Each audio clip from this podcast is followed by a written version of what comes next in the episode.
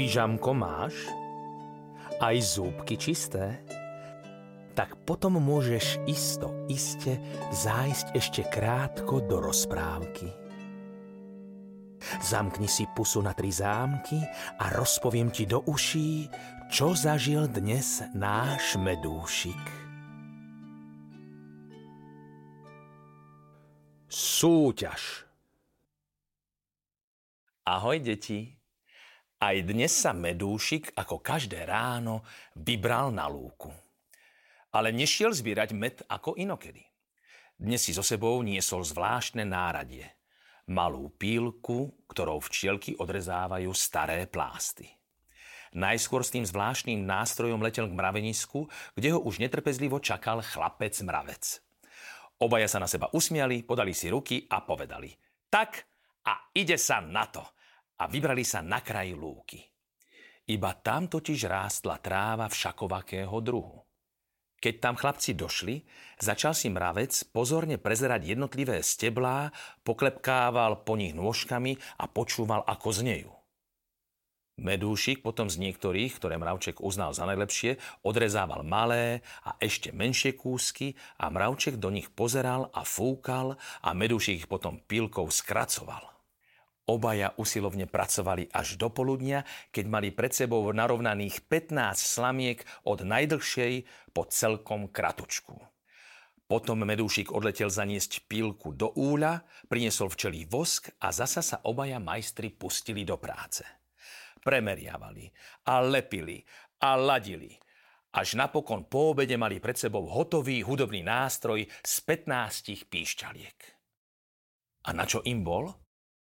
Nuž, tým som mal vlastne začať. Na lúke sa večer konala hudobná súťaž a Mravček sa do nej prihlásil.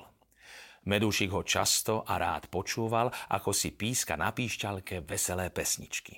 Ale súťaž, to je predsa len niečo iné. A tak Medúšik súhlasil, že chlapcovi Mravcovi pomôže zhotoviť celkom novú píšťalku. Obaja boli spokojní a Medúšik sa už na večer veľmi tešil. Večer, keď slniečko sklonilo svoje hrejivé lúče a poberalo sa do postielky, zhromaždil sa všetok hmyzí národ uprostred lúky, aby si vypočul svojich umelcov. Ako prvá vystúpila pavúčica Lucia, ktorá predávala vo včelom obchodíku. Tá zohla stonku púpavy a uprietla si do nej sieť, na ktorej potom hrala ako na harfe. Meké tóny z jej strún sa rozliehali po lúke a niektoré malé chrobáčiky pri takej krásnej a jemnej hudbe aj trošku zadriemali. Ale keď dohrala, spustil sa veľký potlesk. Po nej nasledovalo vystúpenie Chrústa Gusta.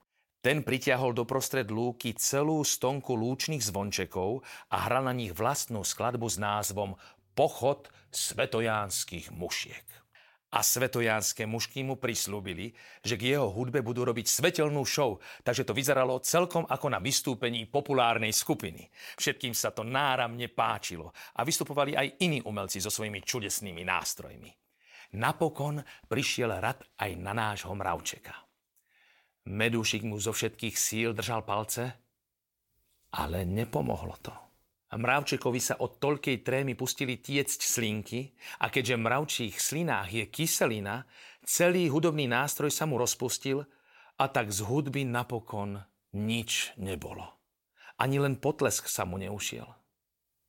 Medúšik bol veľmi smutný, ale dostal výborný nápad. Zašiel za boháčom roháčom, ktorý celú súťaž organizoval a poprosil ho o pomoc. Roháč však o tom nechcel ani počuť. Hovoril, že mravec nie je žiaden hudobník a že je už neskoro. Ale Medúšik mu povedal, nikto nie je dokonalý a každý by mal dostať druhú šancu. Vtedy sa roháč zamyslel a povedal. No tak teda dobre. Vystúpi celkom nakoniec. Medúšik ozlom krky letel do úla, vzal pílku a odpílil slamku dlhú dva včelie lachte. Žihadlom do nej poprepichoval dierky a zanesol ju mravčekovi, ktorý sedel pod lopúchom a plakal. Včielka mu podala píšťalku so slovami. Nemá síce 15 dlžok, ale ty predsa zahráš aj na takejto. Vystupuješ ako posledný, tak už neplač a choď sa pripraviť. Veď každý by mal dostať druhú šancu. A tak mravček nakoniec hral. Už si dával pozor na neposlušné slinky a svoju veselú pesničku zahral bez chyby až do konca. Neskončil síce na súťaži prvý, ale za to mal najkrajší a najdlhší potlesk, ktorým diváci ocenili, že sa nevzdal. Lebo pre toho, kto chce napraviť svoje chyby, nikdy nie je neskoro.